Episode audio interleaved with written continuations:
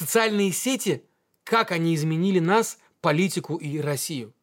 Я завел свой Facebook в 2010 году. Вы удивитесь, о чем была моя первая публикация. О котиках.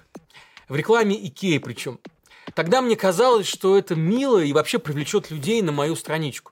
Сегодня мило – это, конечно, не совсем тот критерий, которым я буду руководствоваться при выборе контента для развития моего канала. Сегодня мой Facebook – это мое лицо и мой личный сетевой паспорт. Впрочем, сейчас скорее уже даже и не Facebook в силу некоторых его особенностей, а Instagram. Кроме того, я смогу рассказать вам все о том, почему YouTube не хочет монетизировать ваше видео или почему от вашего ТикТока за ночь отписалось сразу 100 человек. Больше того, я могу научить вас, как сделать второе пространство в Телеграме, которое, если телефон окажется в руках полицейского, покажет ему только ваши подписки на каналы про котиков и военкора Александра Коц. Соцсети сегодня это не только моя работа, это отчасти и моя жизнь. Думаю, многие из тех, кто смотрит сейчас это видео, могут сказать про себя то же самое. Но как получилось, что мы, сами того не заметив, попали в онлайн-реальность, которая для нас значит, возможно, даже больше, чем настоящая? С вами я, Павел Коныгин, и сегодня мы поговорим о том невероятном эффекте, который производит на человеческую жизнь технологии, помноженные на нашу физиологию и как эта гремучая смесь может влиять на политику и будущее целых стран. Ну и как же в этом разборе про соцсети не призвать? Подписывайтесь, пожалуйста, на нас в Ютубе и в Телеге, конечно, чтобы не потеряться. Потому что вместе мы не одиноки.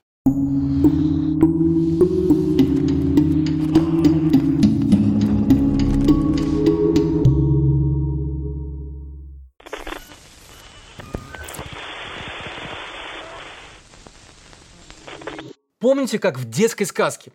Свет мой зеркальце, скажи, да всю правду доложи. Вот сбылось же. Все, что происходит на планете, происходит прямо здесь и сейчас. Прямо на экране вашего смартфона. Время и пространство сжимаются. Социальные сети, управляемые алгоритмами искусственного интеллекта, представляют моментальную реакцию на происходящее мы узнаем о любых событиях в режиме реального времени, а уже спустя короткое время получаем разного рода детали и даже аналитику. Потребление информации на таких скоростях – это вообще довольно новое для человечества явление. Например, советские граждане узнали о Чернобыльской катастрофе только через 36 часов после того, как все произошло. Да и то только потому, что надо было как-то предупредить их о надвигающейся угрозе радиационного заражения. О расстреле рабочих в Новочеркасске советские граждане в массе своей и вовсе не узнали.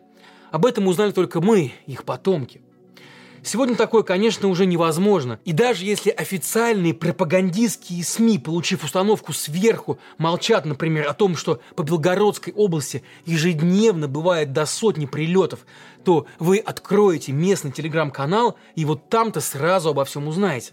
Когда-то СМИ держали корреспондентов в разных уголках мира, ну а теперь достаточно следить лишь за местными пабликами и пользоваться онлайн-переводчиком.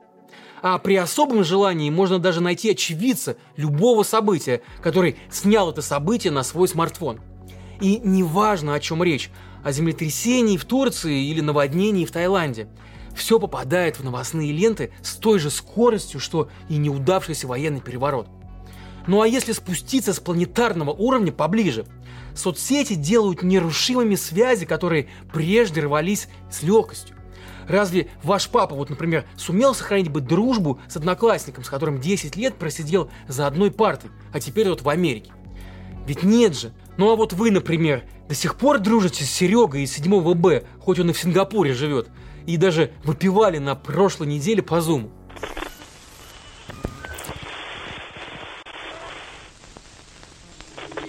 Все же, несмотря на видимое удобство, алгоритмы социальных сетей часто делают нашу жизнь сложнее. Например, это едва ли не главный инструмент для прокрастинации. Особенно, когда в стране или мире что-то происходит.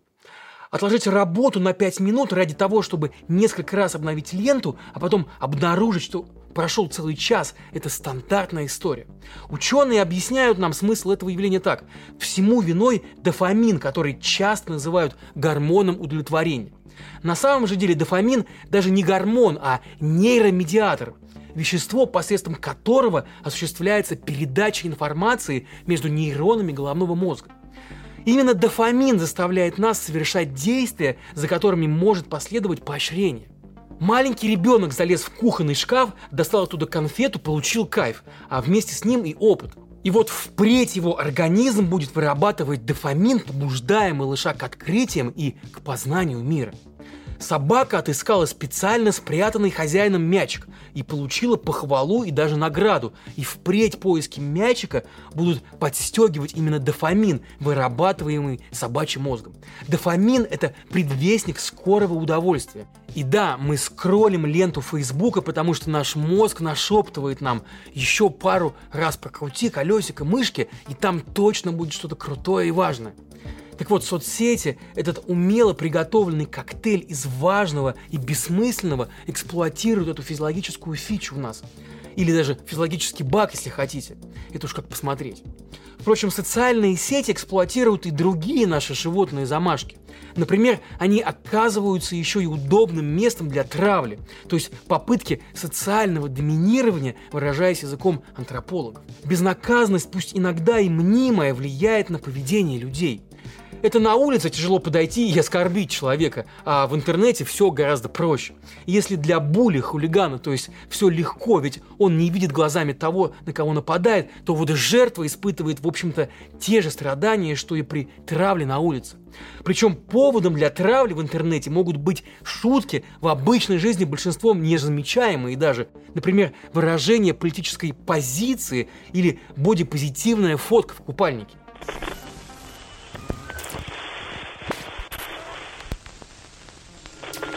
Мантра, которую сегодня любят повторять многие СМИ в изгнании, такова. Если вы хотите знать правду, то благодаря соцсетям вы будете ее знать.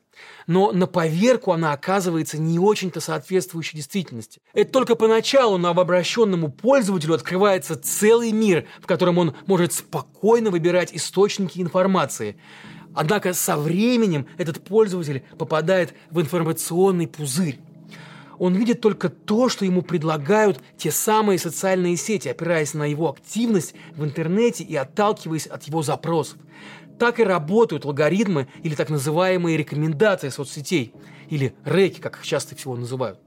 Например, вы можете зарегистрировать себе дополнительный аккаунт в Фейсбуке, накормить его ссылками на прокремлевские СМИ и его аля. Спустя месяц вы будете видеть новости только из этого спектра. Или вы можете сориентировать свой аккаунт на ультралиберальную повестку, и через месяц он замкнется исключительно на ней. Эй, приятель, а если другая точка зрения? Но нет, такого социальные сети вам точно не скажут. А вот теперь представьте, что вы обычный гражданин с обычным средневзвешенным взглядом на жизнь, без особых навыков по откапыванию правды. Может, даже вы из лагеря все не так однозначно.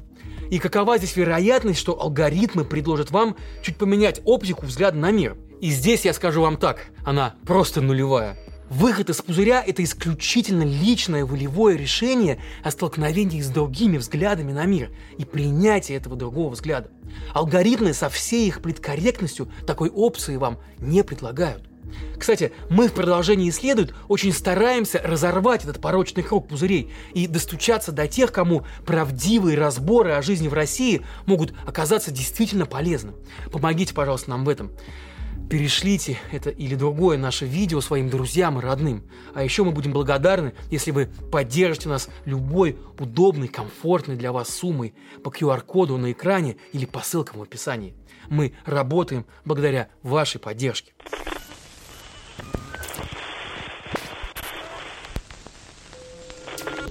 Соцсети сегодня реально формируют политику. С одной стороны, они инструмент, а с другой стороны, продукт текущей повестки. Мятеж Пригожина начался с голосовых сообщений в телеграм-канале, а активность кадыровского Ахмата в ТикТоке куда более заметна, чем в реальности. Российские власти делают все, чтобы оседлать и даже подчинить технологии. Иногда они подчиняют их в прямом смысле, путем покупки или отъема. Например, в 2014 году Mail.ru Group, принадлежащая Алишеру Усманову, выкупил самую популярную российскую социальную сеть. И тут же ВК начал меняться. Во времена Дурова там царила полная свобода, даже сравнимая с анархией. Там можно было найти любой пиратский контент и соратников по любому интересу, в том числе и тех, кого сейчас назвали бы экстремистами. Модерация лениво подчищала сеть, практически не обращая внимания даже на прямые нарушения законодательства. Но путь от полной свободы до строгого зарегламентированного сетевого пространства был пройден всего за пару лет. И теперь за порядком социальной сети следит прокуратура и Роскомнадзор, а админы блокируют сообщество сразу после того, как поступает соответствующий запрос от компетентных органов. Ну а руководит корпорацией ВК, в том числе и детищем Дурова, Владимир Кириенко. Это сын Сергея Кириенко из, конечно, администрации президента.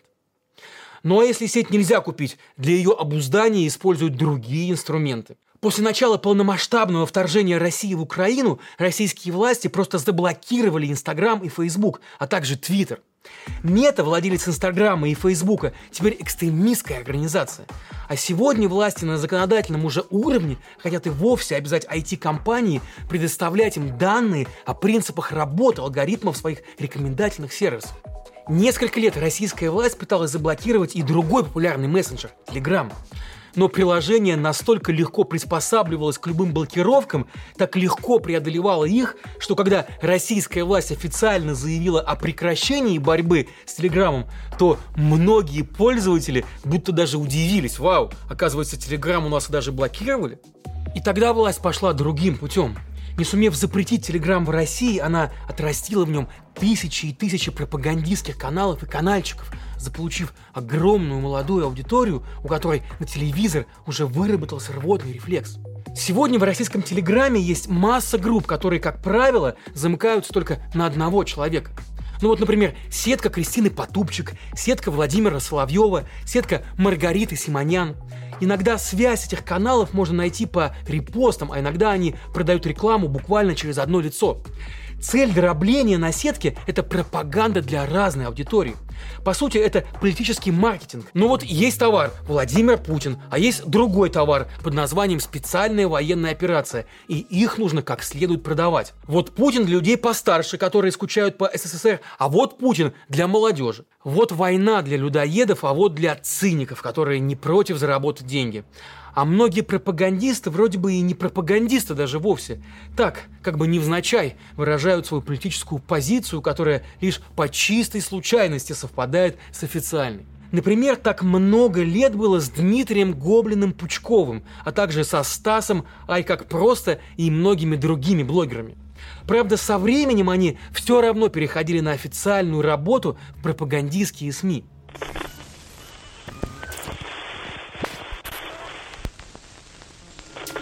Впрочем, несмотря на все эти «но», стоит признать один очевидный факт.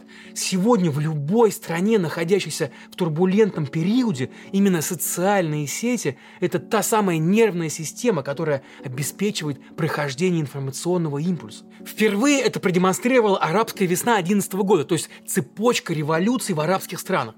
Впервые в мировой истории масштабное народное выступление координировалось горизонтально посредством соцсетей и мессенджеров, например, таких как WhatsApp. Впрочем, тот же WhatsApp стал причиной и трагедии, например, внесудебных расправ над мусульманским меньшинством в Шри-Ланке. Мессенджер тогда использовали для рассылки ложных дискредитирующих сообщений в отношении мусульман. И в итоге властям пришлось даже закрыть доступ ко всем продуктам компании Мета, а ее руководство даже извинялось перед Шри-Ланкой. Ну а вот вам и другой пример, который мы увидели в Беларуси в 2020 году, когда Telegram стал главным каналом связи. Не просто так правительство Лукашенко пыталось блокировать соцсеть и даже целиком обрушило интернет в стране. Но если арабская весна завершилась успехом протестующих, то белорусская революция провалилась. Именно белорусские полицейские запустили моду на проверку содержимого телеграмма у случайных прохожих. Впрочем, и эта победа режима лишь тактическая. Ведь позже группа киберпартизаны сделали партизанский телеграм, специальную сборку приложения, позволяющую скрывать свои реальные подписки. В условиях, когда полицейские требуют открыть приложение, эта сборка по-настоящему спасает. сделали ее не официальные разработчики Телеграма, а обычные люди, что в очередной раз лишь доказывает и показывает, что социальные сети реально помогают выстраивать горизонтальные связи.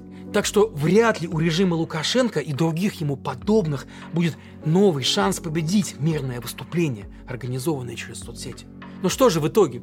Соцсети дают нам огромную свободу, но они же ее и отнимают – Соцсети делают нас сильными за счет горизонтальных связей с единомышленниками, но они же и делают нас уязвимыми перед дезинформацией и защитниками режима. И главное, чего не дают нам соцсети, это возможность от них отключиться и подумать о последствиях их использования. Поэтому, пожалуйста, давайте думать и будьте осторожны, будьте критичны, будьте бережны к другим, только в этом случае мы вырастем через те же социальные сети в новое, умное и уважающее своих граждан государство, силой которого будут не полицейские дубинки и автоматы в руках вагнеровцев, а правда и свобода. Продолжение следует.